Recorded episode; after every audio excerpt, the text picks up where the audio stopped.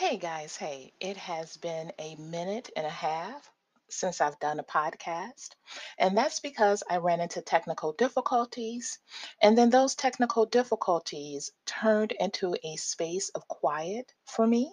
So instead of just jumping right back into it, once the technical difficulties were cleared up, I decided to just sit in quiet and allow myself to receive whatever it is I needed to receive because things like this, what I've learned when they happened, instead of becoming frustrated or or choosing anger, I just choose to let what is be. And it would it, that's just what it was. It was a technical difficulty that was cleared up and sitting and waiting for it to clear up it brought me to a lot of different places, a lot of different spaces that I wouldn't have been able to get into if not for the technical dif- difficulty. So I'm actually thankful for it. So, what is under my head wrap for January 30th, 2022? What is under my head wrap is finally being able to explain what alignment looks like for me.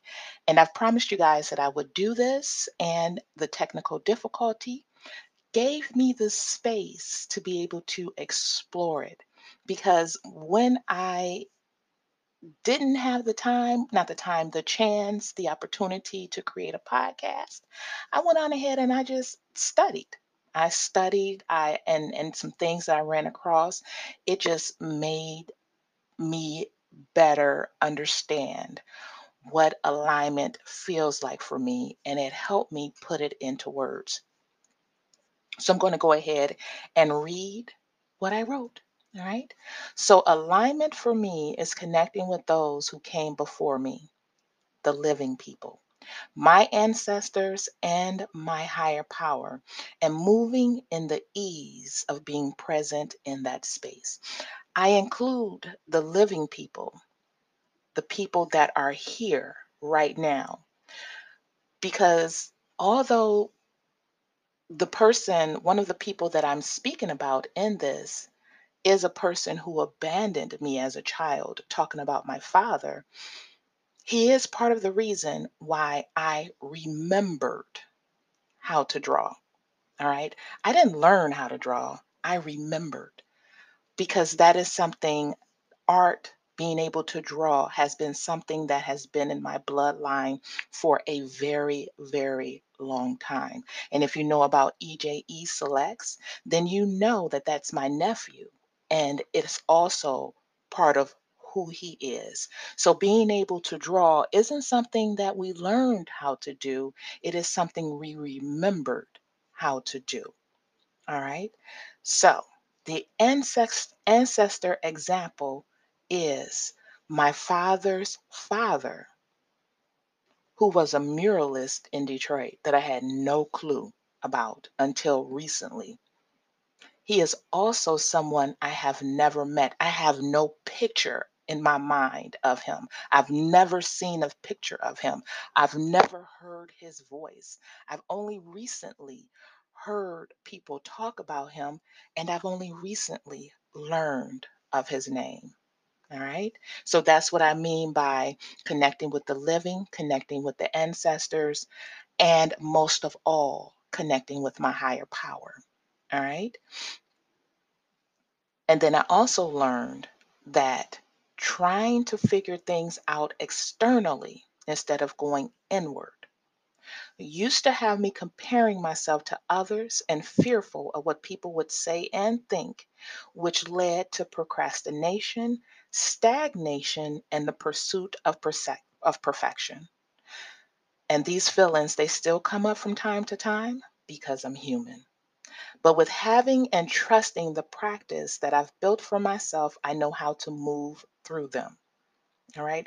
For me, trying to find alignment, being in alignment, staying in alignment means I have to take these praise breaks. And the technical difficulty that I experienced put me in that space of stillness and quietness. And in the stillness and quietness, I've learned that pain isn't the only thing that is present in that space. And what I've also learned is that's why a lot of people don't like to sit in stillness and quiet because it makes them have to face those things. And those things are truly hard to face for a lot of us. And I promise you, I'm one of those people. But at the same time, with creating the practice and moving in the practice, I learned that pain isn't the only thing that exists in that space, like I said. It is also filled with knowledge, love beyond comprehension, and my gifts. All right. So I hope this message is met with understanding because this is love. This is self love. This is how I love myself. And I've always promised to share what it looks like for me. All right. So that's what I wrote. But what I want to share with you guys, and I'm just going to just hit from the heart with this, so just bear with me, is that finding alignment also means learning how to forgive. Learning how to forgive others, most important and most most importantly, learning how to forgive yourself. Forgiving other people does not take them off the hook, nor does it mean that you want a relationship with them. Forgiving someone can clear the obstacles from your mind, your body, your soul, and your heart to be able to meet the greatness what within you. It is it is a way to be able to do that. And for me, forgiveness looks like accepting things as they happened because they did and there's nothing I can do about changing it. So instead of feeling like a victim of time because I can't change it, I accept it as being something that is. It is. It cannot be changed. I don't want a relationship with my father. I don't want a relationship with anyone that has caused me harm or damage that could put me out of alignment. And it may sound harsh that I say that I don't want a relationship with my father. And it's because I don't want to create a space that will take away from those that he left the door open for to come into my life. That is the space that I choose to nurture. That is the space that I choose to be grateful for. And I'm actually picturing actually picturing the people that walked into that space. And for the love of God in me, there is nothing that I would be willing to do to make that thing unstable. And that means bringing something into my life that will put me out of alignment. And if I share the stories um, about the things that I've, I've experienced trying to reestablish a relationship with my father, you would totally understand why I would why I'm saying I don't want one. I I I I just it's just no space for it. And now I can say these things with a smile on my face, with grace in my heart, with peace in my soul, because there was a time that I felt guilty for feeling this way. But since I chose gratefulness and I chose to honor those who entered that open space, it makes it easier to be empathetic towards my father for making the choices he made. And it also opened up the door for me to be able to examine the things that he experienced. And it also helped me to learn that the time in which he had me in which he chose to abandon me. He didn't have what he needed to be a father. He was never taught how to be a father.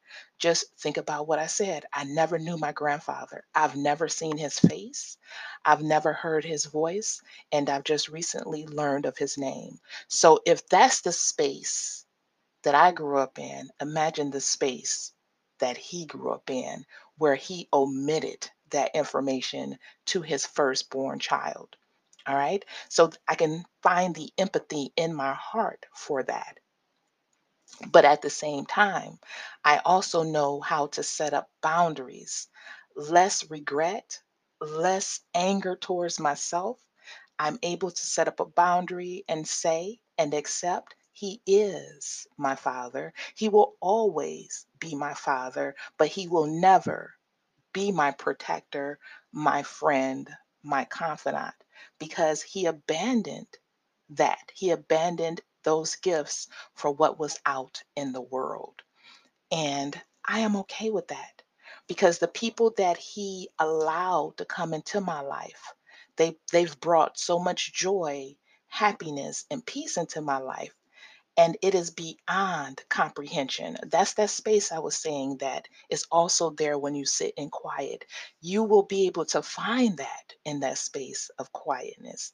And that love beyond comprehension is something that I am not willing to gamble on in order to build something that will never be what it could have been. All right. So, no regrets, no regrets, no sadness, love, appreciation, gratitude, and boundaries. That's the space that I've built for myself in order to be able to thrive in my human experience after experiencing abandonment from someone who gave me life. And I hope this makes sense to someone, and I hope it helps you or triggers something in you um, to be able to move out of the space that you're in and into a space of abundance, love, gratitude, peace, harmony, kindness, and self care. If you have any questions, please, please, please feel free to email info at cocoatwins.com and we can discuss. Talk to you guys soon. Bye bye.